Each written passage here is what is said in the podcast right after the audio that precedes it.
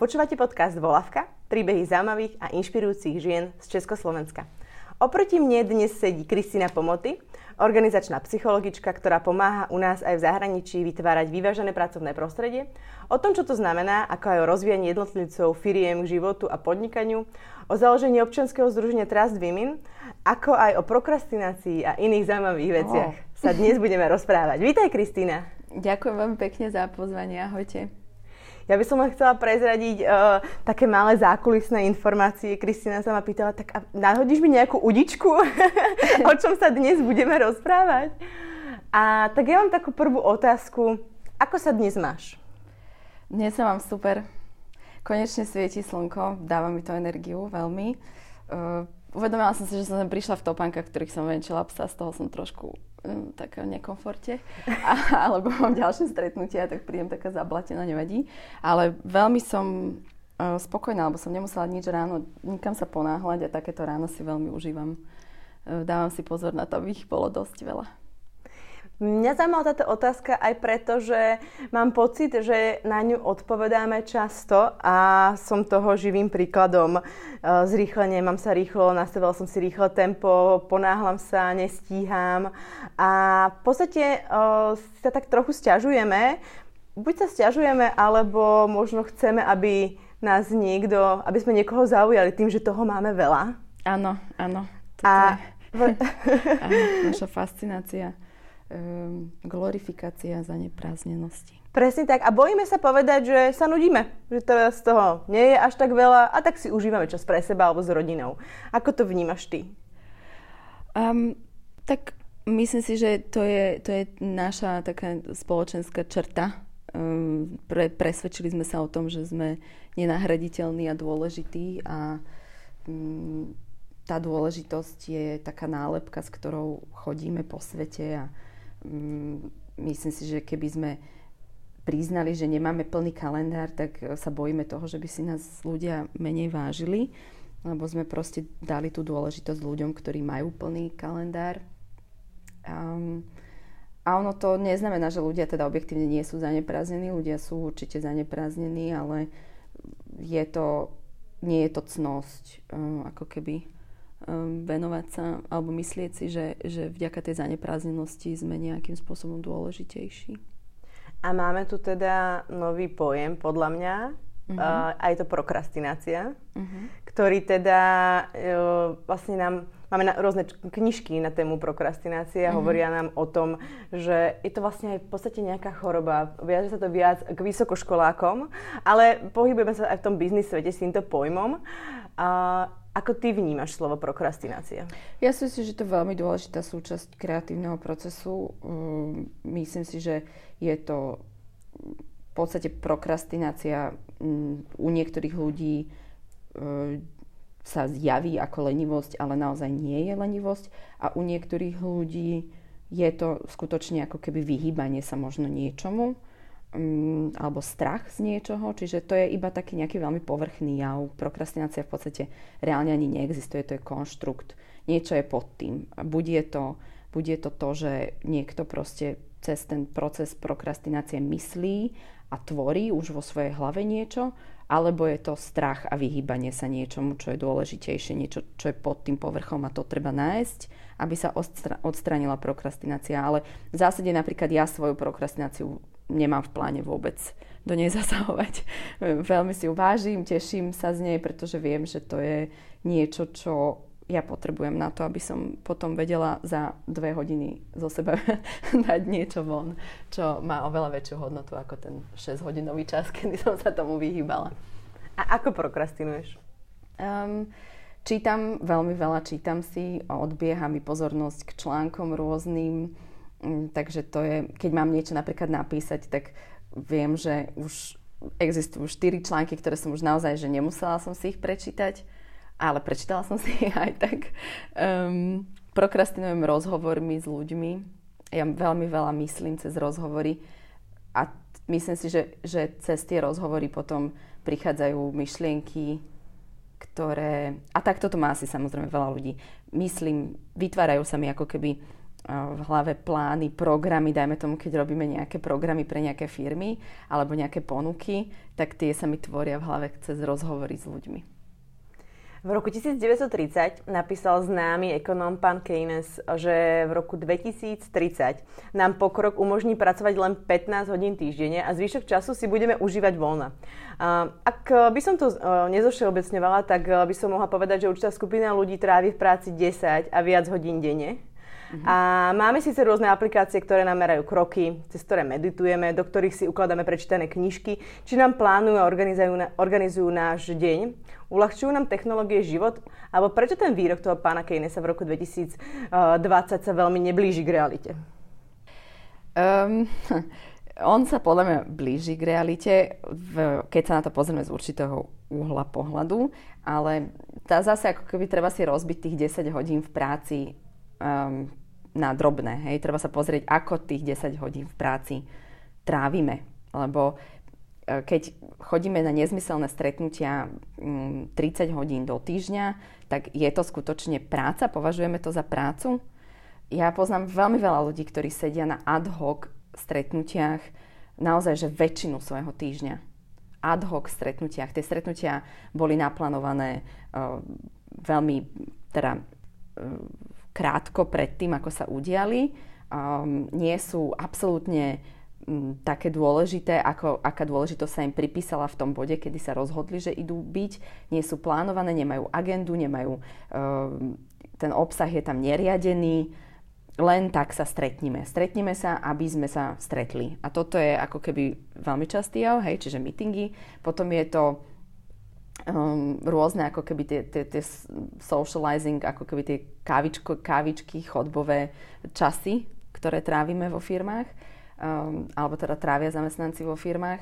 A potom uh, je to, um, ja si myslím, že, že procesy niektoré keď nie sú rozumne nastavené, tak tiež kradnú čas. Čiže treba si rozbiť tých 10 hodín na drobné, to robíme veľmi bežne, potom zistíme, že vlastne reálne až tak veľké nadčasy tam nie sú v tých uh, spoločnostiach častokrát. To je jedna vec. A druhá vec je, že um, zase ako keby uverili sme tomu, že keď nebudeme mať tých 10-12 hodín denne, tak kvázi ako keby nepracujeme efektívne. Uh, čiže vyplňa nám ten koláč toho týždňa tvrdá práca v našich hlavách, to tak máme nastavené, že, že to, čo nás urobí produktívnym, je tvrdá práca a neuvedomujeme si, že by sme urobili rovnaký impact, efekt, um, ako keby dôležitosť pre tento svet, keby sme pracovali o polovicu menej a ten polovicu toho času by sme trávili športom, jedlom, rodinou, um, čímkoľvek, čo nám dáva zmysel. Ja si myslím, že technológie nám určite uľahčujú prácu, veď je to jednoznačná automatizácia, je to krásnym ukazovateľom alebo aj všetko možné ostatné. Však ja som začala pra- e, v korporácii, keď som mala 19 rokov. To bolo veľmi dávno. a tak zase až tak dávno to Ale nebolo. čo, hej. A, a vtedy um, automatizácia bola taký strašiak, sa tak, sme sa tak na to pripravovali. IBM, ja som pracovala v IBM, IBM predalo vtedy svoju uh, PC divíziu počítačovú divíziu uh, Lenovu, čínskej spoločnosti. To je veľmi zaujímavé. A vtedy sme sa tak akože, sa veľmi korporátne vlastne toto riešilo na, na všetkých úrovniach v tej firme. Uh, to, že čo toto prinesie a že teda budeme už fa- naozaj že menej potrebovať ľudí a aké všelijaké pozície odídu. Um, takže on, on hovorí, naozaj on hovorí pravdu v tom slova zmysle, že že e, skutočne niektoré pozície proste nebudú mať to, to, to 40-hodinové štandardné výplnenie a budeme sa venovať iným veciam. Um, takže je to, je to určite, sledujem to, však to je obrovský. To bolo pred 13,5 rokmi, myslím. Ty si organizačná psychologička. Uh-huh. A tento pojem možno pre niekoho nie je až tak uchopiteľný. Ak by ano. si to mala mi teraz dať nejakú takú výťahovku, uh-huh. čo to vlastne je uh-huh. a čo vlastne robíš? Uh-huh.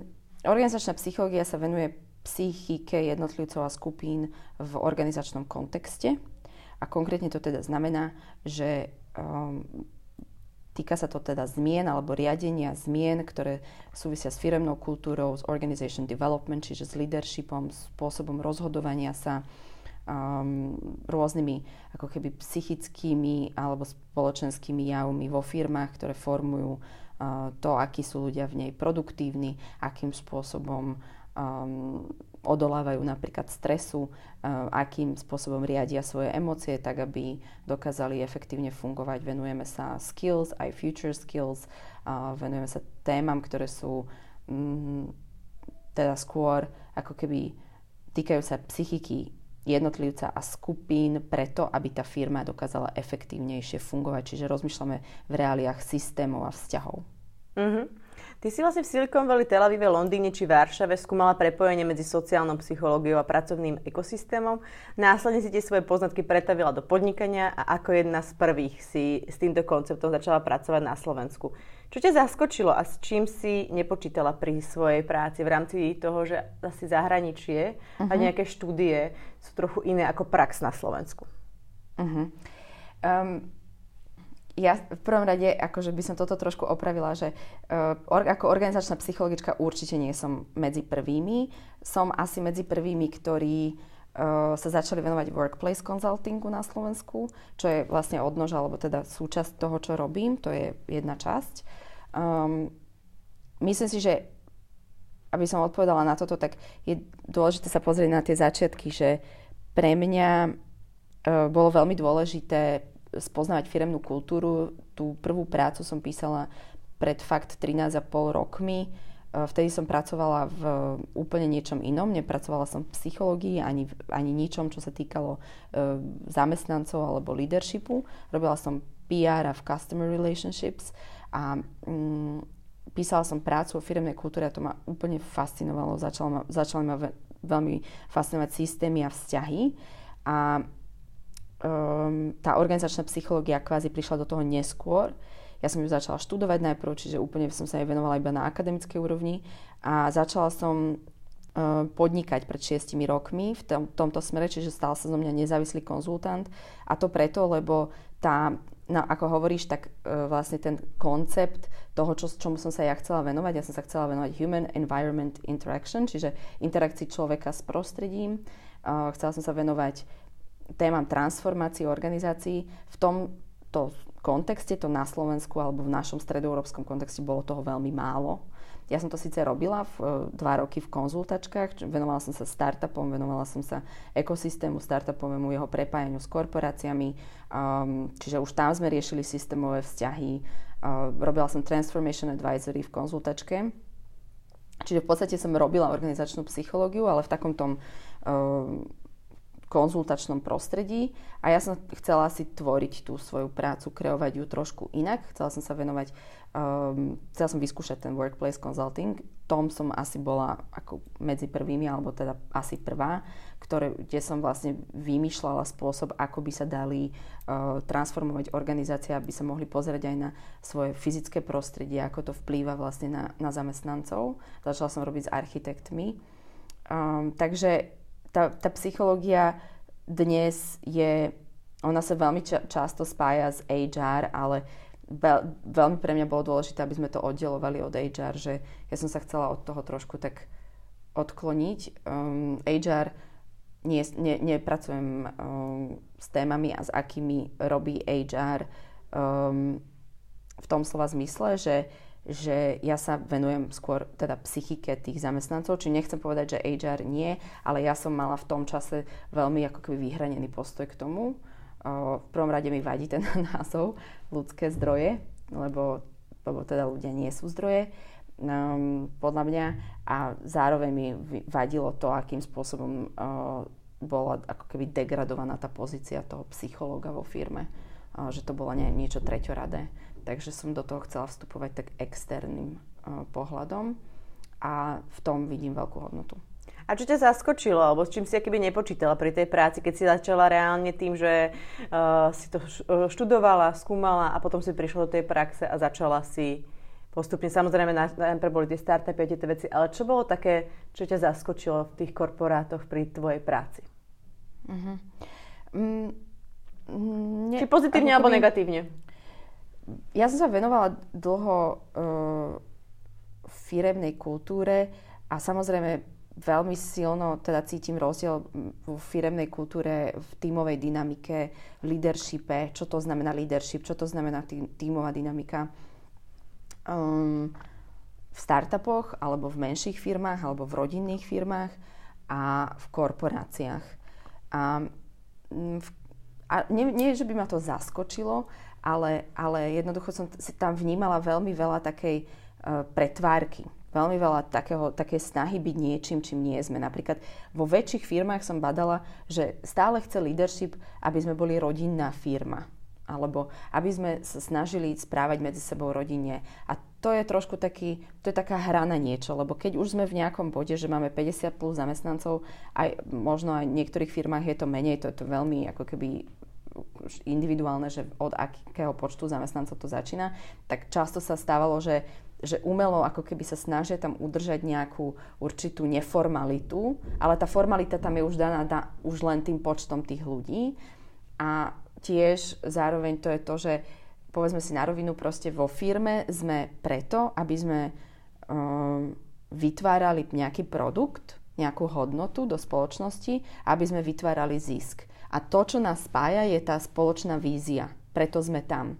Nie sme nič viac a nič menej to je ako keby tá realita, na, ktorej sa treba pozri- na ktorú sa treba pozrieť. Myslím, že toto nám trošku uchádza, či už jedným smerom alebo druhým. Buď sa správame k ľuďom ako k robotom, ktorí v zásade nemajú vzťahy a emócie, čo je absolútny na utopia. A rovnako je utopické vytvárať medzi ľuďmi umelo ako keby um, detské ihrisko, keď v podstate sú to dospelí ľudia, ktorí sú tam preto, aby uh, ich spájali nejaké spoločné hodnoty a viedol nejaký cieľ. A, mm, takže, takže toto ma tak... E, zaskočila ma tá ako keby neúprimnosť, ktorá tam častokrát bola. Či už v jednom, alebo v druhom, alebo dokonca aj v iných veciach.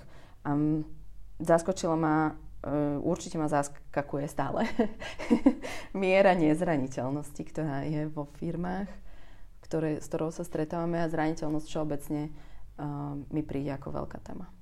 Mm. My vlastne v rámci tej firmnej kultúry a vytvárania rodinného prostredia uh, tiež som pracovala v korporáte, tiež sme uh, mali rôzne uh, team buildingy a takéto uh, niekedy až, ako si ty spomínala, na silu spájanie tých ľudí z rôznych oddelení, ktorí si v podstate ani vôbec nerozumejú. Mm. Ani, možno ani nemajú nejakú spoločnú reč, pretože sú každý nejak inak zatvorení v svojich kanceláriách alebo v nejakých svojich bublinách. A v rámci rodinnej kultúry si hovorím, že že keď, keď by tá firma chcela byť ako rodina, tak ale v rodine to tiež není úplne ideálne. Uh-huh. A nesadneme si všetci spolu 30, 40, 50 členov okrúhlej rodine za stôl a všetci sa bavíme a sme spolu šťastní. Uh-huh. Ako, aká je potom tá cesta vytvoriť to prostredie priateľné pre obidve strany? Ako tam proste potom vysvetlíš to, že tak nebude tu rodinná kultúra, ale ani nie sú tí ľudia roboti, ktorí budú uh, si pípať kartičku a budú číslo moje si pamätám dodnes, 9210. Takže... to je super, ak sa ti to zarilo do pamäte. Keby som ti na toto vedela odpovedať jednou od, od, jasnou odpovedou, tak by som to veľmi rada urobila, ale nedá sa to, pretože žiadna firma nie je iná, taká ako iná firma. Čiže pre každú firmu je ten spôsob úplne iný. A ten proces zbližovania tých ľudí a spoznávania tých ľudí, tak ak by som na to mala odpovedať jednoducho, tak je to to, že treba tých ľudí spoznať. Treba vedieť, akí sú, treba, aby oni spoznali samých seba a poznali sa, akí sú.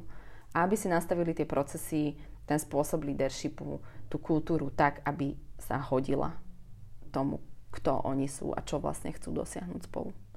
Čiže tam to niekde začína. No, ty si aj spomínala víziu, že tá firma má nejakú víziu a tí ľudia sú tam vlastne preto, aby tú víziu naplňali. Musia s ňou nejakým spôsobom uh, súzniť a veriť v to. Otázka ale potom je, koľko nemusia. ľudí... No, nemusia. nemusia. Ale koľko ľudí tak to má, vieš, lebo veľa ľudí mm-hmm. si povie, že chodí do práce len preto, aby pípol 15. aby bol na nájom, na hypotéku, na tieto veci. Jasne. A veľmi neriešia nejakú víziu tej firmy, kam ona vedie a či oni nejakým spôsobom prispievajú k tomu. Jasné.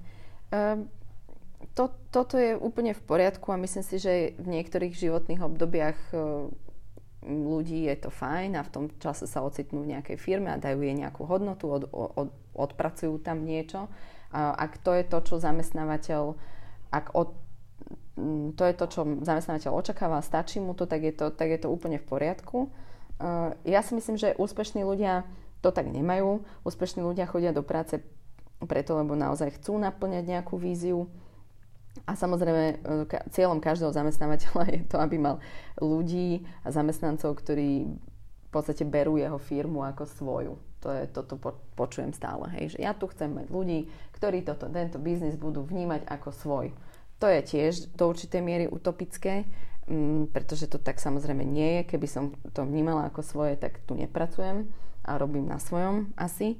Um, ale myslím si, že úspešný človek, ktorý, ktorý má ambície a ktorý proste sa, sa vidí do budúcnosti ako niekto, kto má rastový mindset, čiže chce sa stále vyvíjať a učiť, tak um, je pre ňoho dôležité, že či sa z jeho životné hodnoty a osobné hodnoty zhodujú s hodnotami tej firmy, pre ktorú pracuje. A keď tam je nejaký výrazný mismatch, nejaká výrazná ako keby nezhoda, tak tam netra, nestrávi veľa času. Možno si z toho zoberie to, čo, čo potrebuje v tom danom okamihu v svojom živote sa naučiť, či je to už mm, prestíž na mm, životopis, alebo je to je to nejaká skúsenosť, e, pochopenia niektorých konkrétnych ako keby špecifík v, tom, v tej svojej profesii, že sa tam naučí robiť niektoré typy projektov, povedzme, alebo nejaký skill si tam vycibrí, tak, e, tak to dáva zmysel dočasne. A keď je to vo výraznom rozpore s jeho osobnými hodnotami, tak odíde ten zamestnanec. Rozprávali sme sa tu aj o vlastne tom firmnom prostredí. Ty si hovorila, že si aj začala spolupracovať s architektmi mm-hmm. a vlastne sa to snažia rôzne korporácie, nadnárodné firmy, ale možno, že aj nejaké menšie rodinné firmy mm-hmm. vytvárať nejaké neformálne zóny, stolný futbal, tulivaky. A to sa stáva keby nejakou určitou podmienkou pre vytvorenie čo najlepšieho priestoru pre zamestnancov. Okrem nejakého pevného pracovného stolu majú na výber rôzne možnosti. Takisto zelenie už podmienkou pre útulné pracovné prostredie. Mm-hmm. Aká bola tá cesta k tomuto štandardu, keď to tak môžem nazvať, o ktorom sa bavím pri tých korporátoch či nejakých nadnárodných spoločnostiach? Akože moja osobná, hej? No, ako, ako to ty vnímaš? Lebo keď si zoberiem ja. moju, jednu moju z prvých uh, pohovorov, uh, keď som hľadala prácu, tak som napríklad bola, fakt, to teraz idem ďaleko do minulosti, uh, bola v call centre. Uh-huh. Úplne si pamätám, keď som tam prišla a videla som také tie stoly, uh, kde máš uh, také tie koje, uh-huh. kde vlastne uh, by si jak taká surika, tak, ktorá tak vyskakuje, keď sa chceš s niekým rozprávať, tak musíš tak vyskočiť z tej koje, aby si sa s niekým uh-huh. mohla porozprávať. A keď som to videla, tak som vlastne ani neprišla na ten pohovor. Uh-huh. Ako to prostredie, ktoré som videla. Chápem. A to prostredie sa veľmi zmenilo za posledné, za posledné obdobie a za posledné roky. Oproti uh-huh. tomu, ako vyzeralo a ako vyzerá teraz. Ako vnímaš ty tú cestu toho, tej zmeny? Myslím si, že je to cesta rovnako ako vo všetkom, čo, čo robím, či už HR alebo organizační psychológovia, konzultanti, tak je to cesta k autenticite. To je to, čo sa snažíme asi dosiahnuť. A snažíme sa ľuďom vytvárať také prostredie, v ktorom sú, sa cítia prírodzene. Um, čiže ono sa vlastne začína podobať viac na naše domáce prostredie. Myslím si, že sme investovali veľmi veľa času na to, aby sme pochopili, aký je zdravý dom, aby sme v ňom dokázali existovať v tom fyzickom prostredí našom domácom dobre, aby sme sa tam dobre cítili, aby sme sa tam vedeli oddychnúť, aby nás to nabíjalo energiou ten domov a nevyčerpával. A podobne to teraz začíname ako keby uznávať túto rolu aj kancelárii. Začín, začíname, to mám na mysli tak posledných 7-8 rokov, povedzme, odkedy tento trend už tu je veľmi výrazne. A, a teda, áno, stáva sa to prostredie ľudskejšie. Um, pre mňa, ako keby, uh, keď sa na to pozriem z celkového pohľadu tej organizačnej psychológie, tak to fyzické prostredie, áno, je dôležité. Nechcem povedať, že nie je dôležité, ale v meradle všetkých vzťahov a, a um, vplyvov leadershipu a ostatných súčastí komponentov firemnej kultúry do, na well-being zamestnanca, je to len naozaj jedna časť, maličká časť oproti všetkým tým ostatným. Čiže mm, oveľa dôležitejšie je, aký máte vzťah so šéfom a so svojimi kolegami a so svojou uh, prácou ako takou, uh, so svojimi kompetenciami, ako to, že či teraz máte ten stolný futbal a či tam je ten bazén a či mm, môžeš uh, si vyhodiť nohy do nejakého hemoku a proste tam písať v nejakej polohe, ktorá je úplne nezdravá pre tvoju chrbticu. A proste tak, je, jednoducho ono to už ušlo trošku, myslím si, že je to tiež taká zástierka pre niektoré firmy, že veď tu máte fantastické, skvelé, drahé fi, m, prostredie, tak sme vám niečo dali a cez to sa snaží ako keby maskovať niektoré veci, ktoré, ktoré nevedia dať svojim zamestnancom. To máš e, pravdu, aj mi napadá e, v zmysle toho, či už to nie je, e, či už nie sme nejakí pokusní králici. Že tie firmy nás akoby testujú a inovujú to prostredie, že si to predstavujem, ako keby sa boli, aby sa boli čo najproduktívnejší. Také tie myšky v laboratóriu, ktorým tam mhm. dáš do klietky zeleň, dáš im tam koliesko na behanie, či niečo iné. Mm-hmm. A nakoľko je to v tomto smere k tým ľuďom ako zamestnancom a nakoľko je to skôr tá snaha o ten zisk, čísla, data a zefekt zefektívnenie, ako si hovorila, tá zástierka. To, toto je ale taký väčší um, kvázi um, taká dichotomia, taká, taká väčšiná proste dvojitá hra, že či tam skutočne nám ide o to, aby ľudia boli um, skutočne šťastnejší, produktívnejší, viacej v pohode, uh, preto, lebo nám záleží na nich, alebo nám záleží na tom zisku. Ja si myslím, že by bolo naivné tvrdiť, že, že je to iba, iba ten ako keby um, že ten, na tom zisku nám neza, nezáleží. Veď treba si uvedomiť, že, že čo je cieľom biznisu. Cieľom biznisu je vytvárať hodnotu a vytvárať zisk. To je cieľom biznisu. Čiže ja si myslím, že ako keby očakávať, aby ten zamestnávateľ nemal ten zisk na zreteli, tak to je, to je naivné. Všetky tieto témy, ktoré teraz um, riešime posledné roky, teda ja asi približne 6 rokov samostatne a 2 roky predtým um, v konzultačkách, boli, vždy boli nejaké obdobia, kedy niečo tak ako keby v, v, prišlo, že toto je výraznejšie, moderné, hej. Uh-huh. Bola, bolo diverzita, bola, e, teraz je well-being, e, emočná odolnosť, emotional resilience riešime veľmi často. Um, radical candor bolo obdobie, kedy feedback, e, feedbacková kultúra, alebo teda kultúra otvorenosti bola taká moderná téma. Uh, sexuálne obťažovanie bola moderná téma, kampaň MeToo, uh, workplace design, hej, ten, tá, tá moja práca s architektmi. Um, stále sú témy, ktoré, ktoré proste, do ktorých organizačná psychológia aj HR môže uh, nejak moderne ako keby prinášať tie témy a vždy dostanú takú nálepku, že toto, toto je teraz buzzword, toto je teraz proste tá, tá, to, čo fičí, to, čo predáva, to, čo treba tým zamestnancom dávať. Ale v konečnom dôsledku ja na tom nevidím nič zlé. Áno, všetko toto tí zamestnanci reálne potrebujú, môžu mať, prečo by to nemali mať, prečo by nemali byť zdraví a úplne v pohode a prečo by sme sa nemali venovať mentálnemu zdraviu zamestnancov, veď je to extrémne dôležité. A áno, robíme to aj pre ten zisk. Samozrejme, pretože tu sme dali dokopy ľudí, ktorých spája spoločná vízia, nič menej, nič viac. To je, to je asi to naj, najdôležitejšie, že, že uh, prestať sa tváriť, že sme niečo iné ako to, čo sme. Spomenula si tu slovo autenticita, ktoré mm-hmm. si myslím, že je dôležité. A čo to pre teba znamená? Autenticita a byť autentický? Pre mňa to znamená žiť, žiť v súlade s mojimi hodnotami, um, mať k sebe tu ten súcit, že sa môžem meniť, že môžem sa transformovať a že to môžem na to citlivo reagovať v tom čase, keď sa to deje. Čiže je to taký súcit k ostatným ľuďom, aj súcit k sebe. A súcit, slovo súcit je zaujímavé, lebo to nás, myslím si, že um, privádza skôr takým myšlienkam, že, že uh, súcit je niečo, keď niekto trpí, tak cítim k nemu súcit, alebo keď ja trpím a cítim k sebe k súcit. Ale podľa mňa súcit je niečo, čo by sme mali mať konštantne ako keby v našom vedomí. Um, keď si vycibríme tú citlivosť sami na seba aj k ostatným ľuďom, tak cítime k sebe väčší súcit. To je ako keby taký sprievodný jav, ktorý ani netreba sa o to veľmi snažiť, ale s tým vedomým, rozšíreným prichádza úplne prirodzene. A len ho ako keby mať, prijať, vnímať, že to tam existuje. To pre mňa znamená autenticita.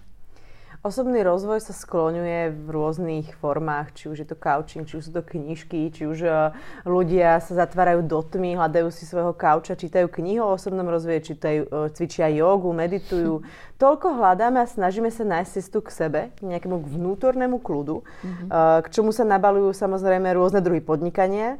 Je to ale chvíľkové splanutie. Dá sa, napríklad, dá sa to napríklad prirovnať, ako keď začneme v januári cvičiť a držať dietu, mm-hmm. pretože vzatie v marci polavíme a potom sa v júni priberieme, že je plavková sezóna, mali by sme zase začať. A vlastne berieme ten sebarozvoj ako určitú dietu očistú, niečo chvíľkové a nárazové. Ako to vnímaš ty? E, sebarozvoj je od bodu, momentu, kedy som, kedy som sa začala zaujímať viac o súvislosti so sebou a o psychológiu, čo pre mňa prišlo tak okolo 21-22 rokov som mala, keď som sa tomuto začala venovať. Um, odvtedy je to úplne konštantne súčasť môjho života. Um, čiže som stále ako keby sa snažím na sebe nejakým spôsobom pracovať, investovať do svojho vzdelávania, investovať do svojej... Um, veľa, veľmi veľa sa venujem týmto témam samozrejme, tak ale živím sa tým, čiže je to úplne prirodzené ale mám okolo seba veľmi veľa ľudí, ktorí sa tým neživia, ani nie sú psychológovia, ani nemajú um, background v psychológii a tiež do toho veľmi veľa investujú a skúmajú sa, takže vnímam ten, ten kvázi ošial okolo toho a um, je to podľa mňa veľmi pozitívne. Je to super, že, že to takto je. Je to úplne jedno, že či je to chvíľkové, alebo je to, je to niečo, na čo sa vydáme sa na túto cestu a zostaneme na nej dlhodobo, to sa nedá vedieť. Ja si myslím, že mnohí ľudia, ktorí um, sa do toho naozaj že ponoria, idú hlboko a skúmajú sa a investujú do koučov a investujú do terapeutov a výcvikov a cestujú a tak ďalej, tak oni už sa potom z tej cesty ako keby nemôžu vrátiť naspäť. Tam cesta už naspäť nie je. Ty už si sa ako keby vyvinula, niekam sa to tvoje vedomie posunulo a teraz nechcem, aj to vyznelo ako mudrovačka, ale prečo by sme sa, proste nehodnotím to, že či je niekto teraz mesiac na tej ceste, alebo dva mesiace na tej ceste, alebo je, bude na nej v najvyšších 30 rokov a potom proste začne byť alkoholik. Nemyslím si, že sa dostane. Jednoducho je to, je to krásne, nech to trvá ko, koľkokoľvek, nech to začalo kedykoľvek, je to super, že, že, že sa takto začíname venovať sami sebe. Že myslím si, že nás to formuje ako spoločnosť. Je to krajší život na Slovensku. Určite. Aj to je dôvod inak napríklad, pre ktorý som sa rozhodla tu byť. Lebo ja som posledné roky um, posledné roky, asi 2-3 roky, bola veľmi často preč, veľmi často som cestovala, aj predtým však som bola 6 rokov v zahraničí a um, keď som sa vrátila sem, tak som bola stále taká jednou nohou preč a asi pred rokom a pol približne som, som sa tak nejak u, úplne tak ako keby uvelebila v tom pocite, že, že mne je tu vlastne dobre, lebo tu sú ľudia, ktorí sa posúvajú stále dopredu. A mám okolo seba už teraz takú, fakt, že už aj takú, že väčšiu bublinu ľudí, ktorí sú naozaj, ktorých bavia tie témy, ktorí sa so mnou o tom veľa rozprávajú. Ja sa s nimi môžem rozprávať, učiť sa od nich. Stále som samozrejme akože veľmi často v zahraničí a potrebujem to, aby som mm, bola v kontakte aj možno s inými vplyvmi, školami, univerzitami, ale je to pre mňa čoraz viacej pohodlné tu byť práve pre toto. Že sme sa viac začali starať sami o seba. Aj v ano. zmysle toho. Áno. Skúmať ano. sa, a či už čítať knižky, počúvať podcasty alebo uh, nájsť nejakého mentora alebo kauča. Je to určite správna cesta, na ktorú sme sa vydali a ja som rada, že si povedala, že, že je vlastne jedno, či to budeme robiť mesiac, dva, alebo či sa naozaj vyberieme na takú tú dlho, dlhodobú cestu. Vždy nám to niečo dá a niečím nás to obohatí.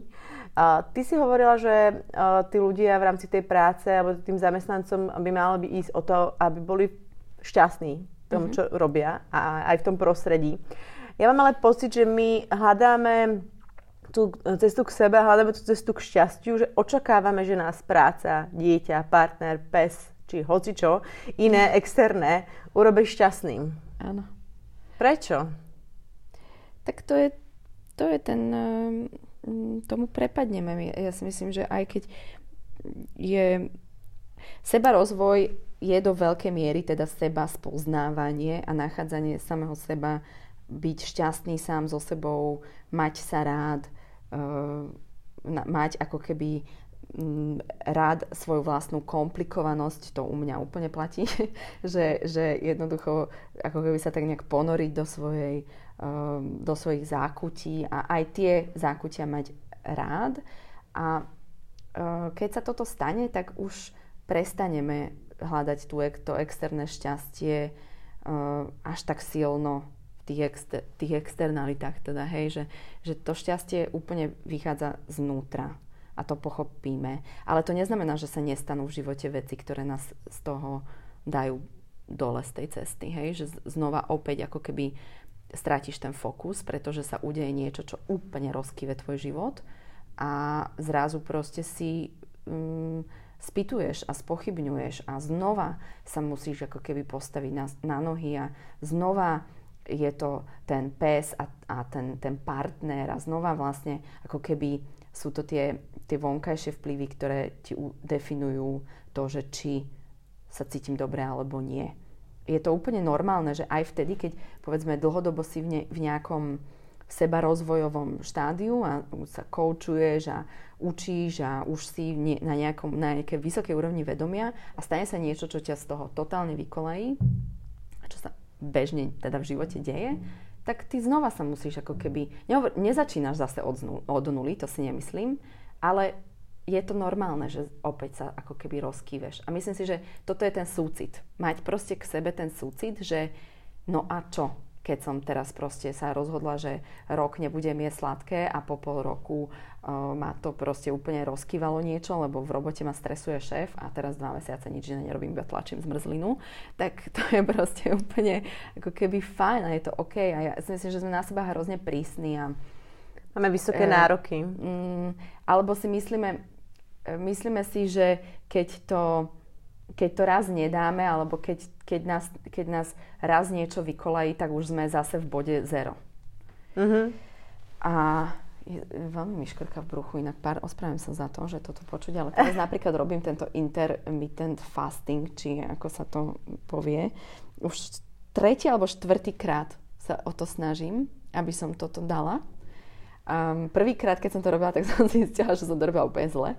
Tak som to začala robiť už pod vedením odborníkov, potom som, zase som to robila sama, teraz to zase robím pod vedením odborníka.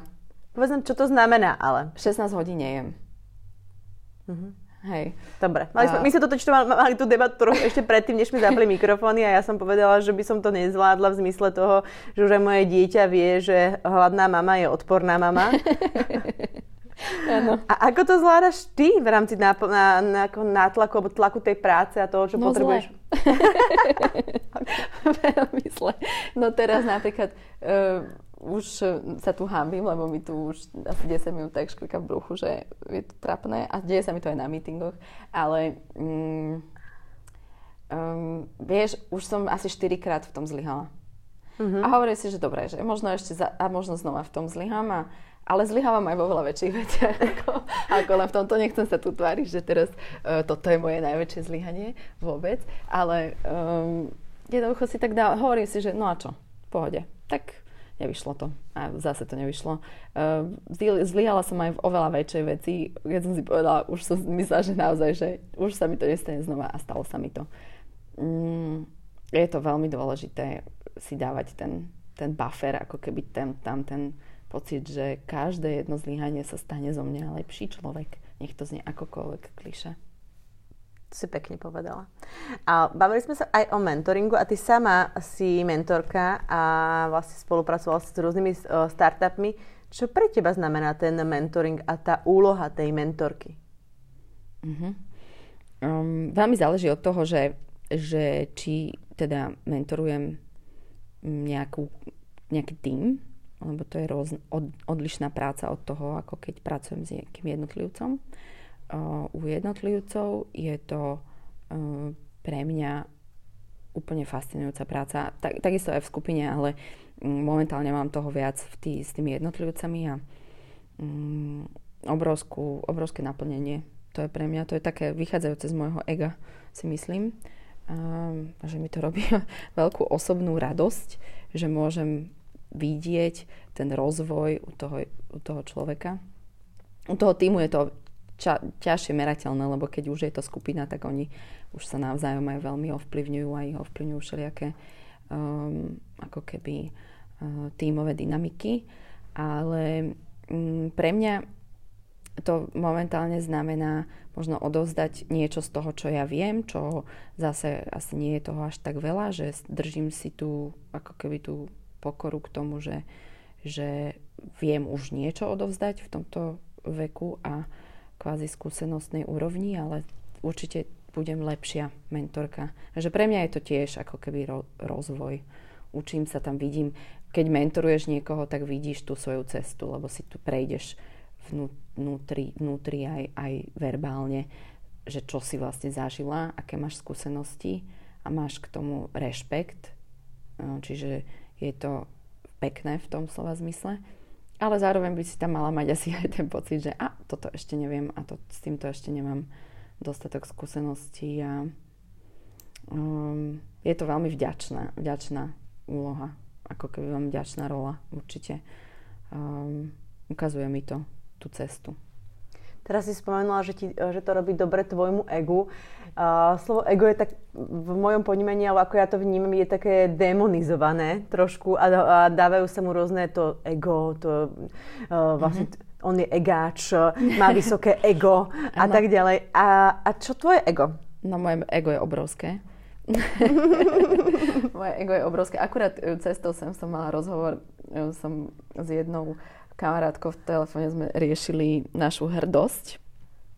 Mm, no, myslím si, že čím väčšie ego, tak tým väčšia výzva s ním pracovať. E, čím väčšie ego človek má, tak tým ťažšie pre neho je spoznávať samého seba. E, pretože tým sa vlastne musí, ako keby, pre mňa tá cesta je veľmi náročná v tom, že, že ja musím sa naučiť ako keby pracovať so svojím veľkým egom som obklopená ľuďmi, ktorí majú veľké ego, lebo vrana k vrane sa dá a to je, to je proste úplne normálne. A myslím si, že um, veľmi ich obdivujem za to, ako, ako dokážu pracovať so svojím egom, čiže sú to inšpiratívni ľudia často pre mňa.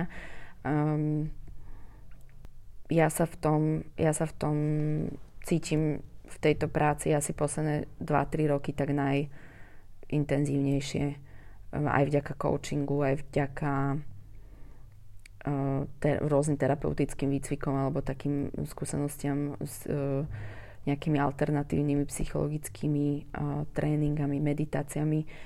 Veľa to pre mňa znamená, že, že, že sa môžem tomuto venovať. Je to určite privilegium.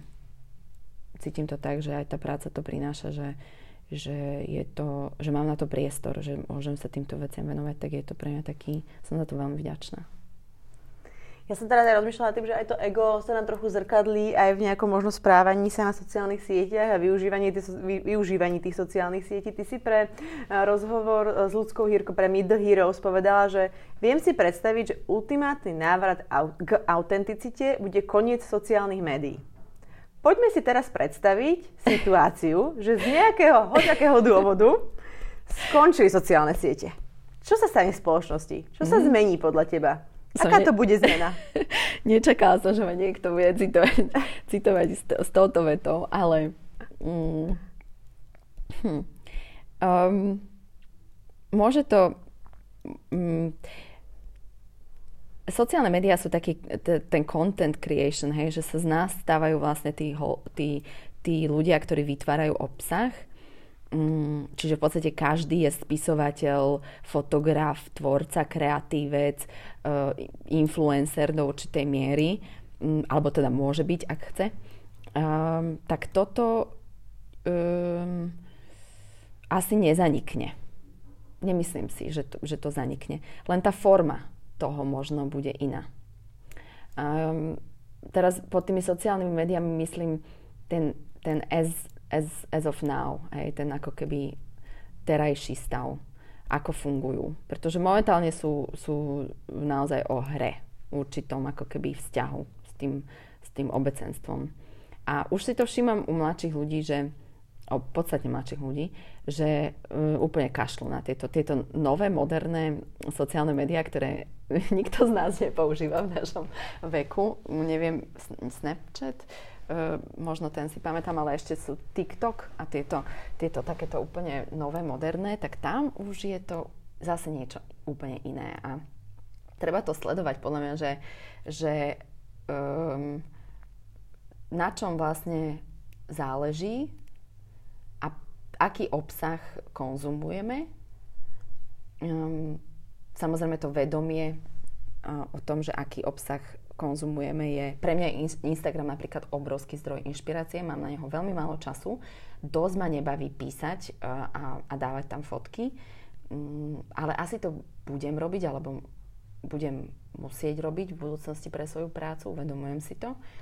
Um, a čím ďalej, tým viac, takže sa v tom, by som sa v tom mala že výrazne zlepšiť ale um, pre mňa je to, je to, že sociálne médiá sa, sa um, ako keby budú veľmi silno transformovať cez to, čo budeme považovať za, čomu budeme prikladať význam. A keď si pozerám teraz tých mladých ľudí, že ako ich nebaví uh, ako keby umelý obsah už, že sú také naozaj, že skutočne autentickejší a niekedy možno s našimi očami to je veľmi povrchné, čo, čo ich baví, tak ale, ale proste je to, je to pre mňa fascinujúce sledovať, hej, že, že ten, um, um, tie sociálne médiá sa stávajú autentickejšími mnohom. Len ešte no, väčšina z nás to ako keby neobjavila, takže like, lajky fungujú ešte stále určitým takým dosť jednoduchým spôsobom. To tá mm-hmm. jednoduchosť um, um, správy, alebo teda jednoduchosť uh, um, ľahkosť, uh, ľahko stráviteľné informácie um, a fotky, tak tie uh, vyvolávajú väčšiu odozvu, ako keď je niečo hlbšie, ťažšie.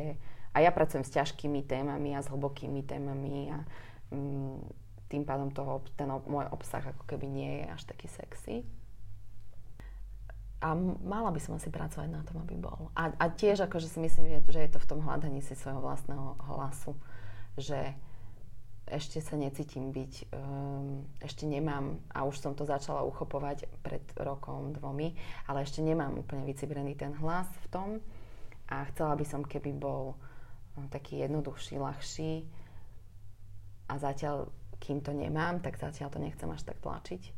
Takže je to, je to určite o tom, že chcem, aby to bolo autentické. A sledujem samozrejme, vidím influencerov aj na Slovensku, že akí influenceri, aké témy, či tie témy sú im skutočne blízke, alebo to robia preto, aby mali tých followerov. A vidím aj to, že, že dajme tomu, keď niekto začne komunikovať serióznejšie témy, um, tak ten followership alebo to, tie lajky sú nižšie. Um, ja nebudem meniť svoju podstatu a svoju ako keby nejakú hĺbku a komplikovanosť preto, aby som vyhovela Instagramu. A bola trendy. Ale, ale, ale teda um, inšpirujú ma mladí ľudia v tom veľmi. Takí akože naozaj, že oveľa mladší, že o 15 rokov mladší ako ja. Ono vlastne my sme v podstate veľmi jednoduchí, v zmysle toho, že sme sa nezmenili v tom, že nám stačí, keď to tak musím povedať, chleba, sol, uh, zábava nejaká jednoduchá, uh, sex a, a koniec od nejakých Rímanov. Ešte, ešte, a už sa k nám vracajú aj tie, zavrieme sa do klietky budeme bojovať, takže aj tento druh zábavy tu máme opäť. Takže my sme vlastne v podstate veľmi jednoduchí. To, keď ja vnímam tie sociálne siete a to v tých bublinách, ktoré, ktoré žijeme obidve, sú, že, že chceme a očakávame od toho viac. Chceme, si, chceme tam dostať nejakú myšlienku, chceme tam dostať nejakú informáciu, ale poviem to asi tak, je nás málo.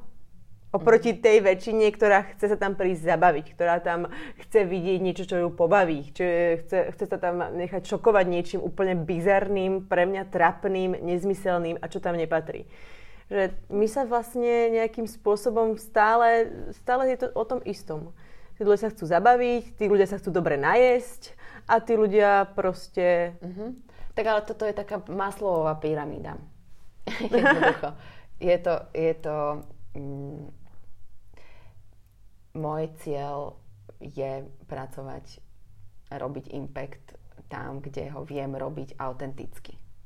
Uh-huh. Ja, aká som. A mňa asi nebude úplne že, žrať uh, majorita. Pretože, uh-huh. pretože tie témy a to, aká som, sa netýka majority. Až tak. Nedotýka sa jej to. Je, ju, jej to nič nehovorí. Čiže uh, ako keby byť s tým v pohode je v prvom rade, je to dôležité.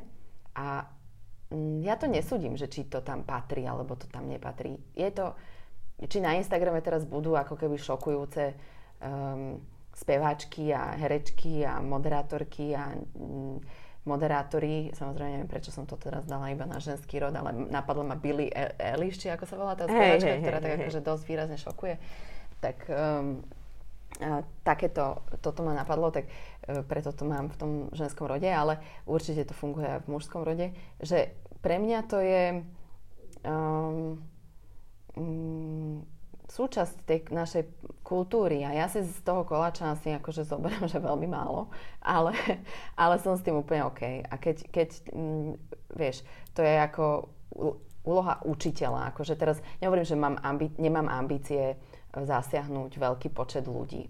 Mám ambície zasiahnuť veľký počet zvedavých ľudí potom, aby rástli, rástlo ich vedomie a aby rástlo vedomie firiem, um, a aby sa zjednodušilo podnikanie, povedzme podnikanie žien a podnikanie um, v tom slova zmysle, že lídry budú vedomejší. Áno, mám tú ambíciu, ale um, to je ako učiteľ, keď aj učiteľ, keď vy bude učiť s láskou a naozaj ako keby ovplyvní život 8-ročného, 9-ročného človeka do veľkej miery a bude tých takýchto ľudí iba 200 alebo 300 za tú jeho kariéru, ktorým výrazne ovplyvní život, tým 8-9 ročným, to je obrovský impact. To je mhm. obrovský mm-hmm. impact, lebo keď tým 200, 300, 8 ročným ľuďom zmení ten jeden učiteľ život, alebo ho tak ovplyvní, že tí ľudia začnú robiť fantastické veci, tak, tak uh, neporovnávajme sa ako keby. To, to tým chcem povedať, že to je naozaj že, že veľká vec. Takže um, je to relatívne. Mm-hmm. Aj mhm. tá kvantita. Teraz si spomenula tie o, skupiny, alebo to, čo ťa aj keby zaujíma, tie témy, ktoré ťa zaujíma. Jedno sú firmy, firemné prostredie a druhé sú ženy. Uh-huh. Ty si založila aj s ostatnými ženami organizáciu Trust Women. Uh-huh. A povedz mi trochu bližšie uh, k tej organizácii a k tomu, ako sa ja môžem stať členkou tejto organizácie. Super. No konečne ďakujem veľmi pekne za túto otázku, lebo, lebo, lebo uh, dva roky na ňu bola úplne iná odpoveď ako teraz, um, alebo ako bude.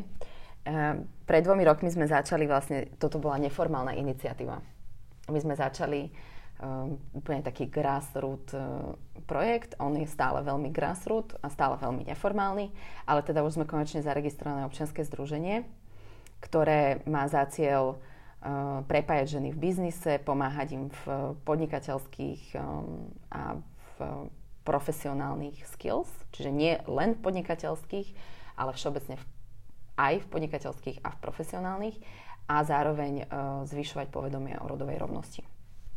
A tam ten, tá téma dôvery medzi ženami a seba dôvery sú tie dve najdôležitejšie témy, s ktorými sme začínali. Čiže my sme vychádzali z toho, že sme chceli, aby si ženy viac verili, aby sme si my viac verili, čiže aby sme si budovali svoje sebavedomie same so sebou a medzi sebou dôveru medzi sebou, pretože v oboch sme našli problém.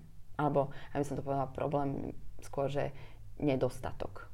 Mm-hmm. Cítili sme nedostatok toho, že si ženy veria a, cíti, a my si, že, ver, že ako si my veríme v určitých situáciách a cítili sme nedostatok dôvery medzi ženami.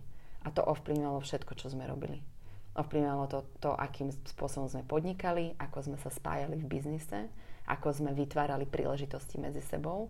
Jedna taká zaujímavá, nie kritika, ale pripomienka bola na našom jednom prvom podujatí, že dievčatá je vás tu 30, staršia jedna žena nám to povedala, je vás tu 30, 30 mužov by po dvoch hodinách z tejto miestnosti odišlo so samými biznis oportunitami, Koľko z vás odtiaľ to odíde s nejakou business opportunitou, ktorú ste si medzi sebou vymenili a urobili plán, že, že sa stretnete a že budete na tom pracovať? Čiže um, taká tá, um, teraz ne, vôbec nešlo o to, aby sme sa správali ako muži, ale aby sme medzi sebou viacej pracovali, spolupracovali.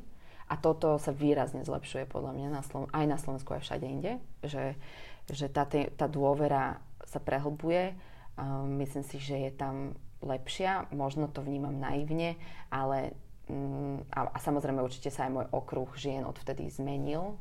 Um, ale vidím, že, že sa mi fakt, že dobre pracuje so ženami. Nemala som to tak vždy.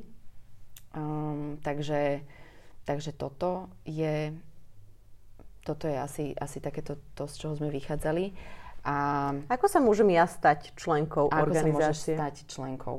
Mm, momentálne prechádzame v podstate na, na jednu takú dosť výraznú transformáciou a to je to, že budeme mať oficiálne členstvo, čiže momentálne ešte stále sa môžeš stať členkou tak, že sa pridáš do našej uzavretej uh, facebookovej skupiny s názvom Trust Women. Mm-hmm. Uh, tam ťa v podstate pridáva niekto, kto v tej skupine je. Mm-hmm. Čiže teraz to budem ja. a um, my, my vlastne z tejto, v tejto skupine urobíme takú výzvu, že vyzveme tie členky, aby zaplatili ročný členský poplatok a stali sa členkami organizácie. Toto sa ešte neudialo. Hľadáme toho formu preto, lebo chceme rozšíriť naše e, aktivity. My sme vlastne doteraz pracovali tak, že sme robili jedno, jedno podujatie mesačne uh-huh. a um, okrem toho sme teda robili nejakú komunikáciu v tej skupine a on, online ešte máme verejnú facebookovú teda page, ktorá sa volá Trust Women Slovakia a sme aj na Instagrame. A e, v podstate tá, to členstvo bolo veľmi neformálne, ale snažíme sa to teraz formalizovať a snažíme sa vytvárať nové príležitosti na vzdelávanie, čiže na tom teraz pracujeme. Možno to bude znamenať, že chvíľu budeme mať menej tých eventov a viac e, budeme makať na tom, aby sme mali vlastne tie vzdelávacie aktivity. Mm-hmm. Takže dosť výrazne sa to mení práve teraz v tom čase, ako mi kladieš túto otázku. Ale teda, aby sme to nejako v čase zachytili, tak momentálne je ešte stále uh, otvorená, teda uzavretá facebooková skupina Trust Women, v ktorej môže byť uh, hociaká žena, ktorá tam bude pozvaná nejakou inou ženou, ktorá v tej skupine je. Je tam 500 žien. Um, a čo nevidiac, dúfam, do budúcnosti veľmi skoro a budeme mať formálne členstvo v občianskom združení na báze ročného poplatku, mm-hmm. ktorý teda um, bude určite aj rôzne odstupňovaný, ale záleží nám veľmi na tom, aby sme vytvorili uh, prostredie pre ženy, ktoré teda bude určite ich aj vzdelávať, aj im pomáhať uh, spoznávať same seba, čiže bude to tiež veľmi orientovaná na seba rozvoj. To je veľmi pekné, ja sa to veľmi teším. A mojou poslednou otázkou je, Ty si veľmi akčná žena, uh, rozvíjaš uh, rôzne verejné činnosti, prednášky, teraz to občianske uh, združenie. Čo je tvojim motívom, čo by si chcela dosiahnuť a odovzdať? Prečo to robíš? no to, dúfam, že, že, že tá práca bude hovoriť nejak sama za seba, že, že môjim cieľom je, a snáď to jedného dňa bude vidno, že môjim cieľom je rozvíjať vedomie ľudí a tímov a jednotlivcov a veľmi rada by som bola, keby sme mali k sebe väčšiu dôveru, väčší súcit, takže toto sú také to, to na čom mne dosť záleží. Um, chcela by som, keby firmy a keby som mohla budovať firmy, ktoré, ktoré sú v tomto vedomejšie vo, k svojim zamestnancom a, a darí sa im aj vďaka tomu lepšie, čiže rozvíjať také vedomé podnikanie, tak by som to povedala.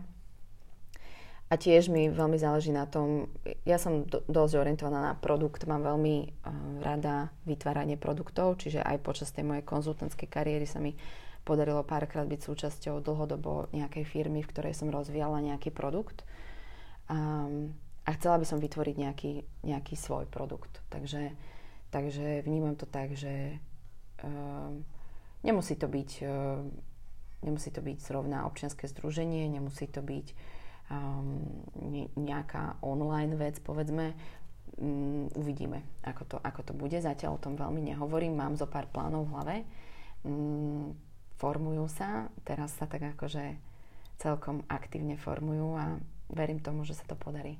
Ale myslím si, že budem asi sa stále venovať psychológii a neodídem od toho. To ja ti veľmi držím palce Ďakujem. a teším sa na všetky projekty, ktoré z tej hlavy výjdu a budú sa realizovať v nejakej dohľadnej dobe a ako aj na občanské združenie Trust Women a na vaše prednášky a na to, čo chcete urobiť. Držím palce.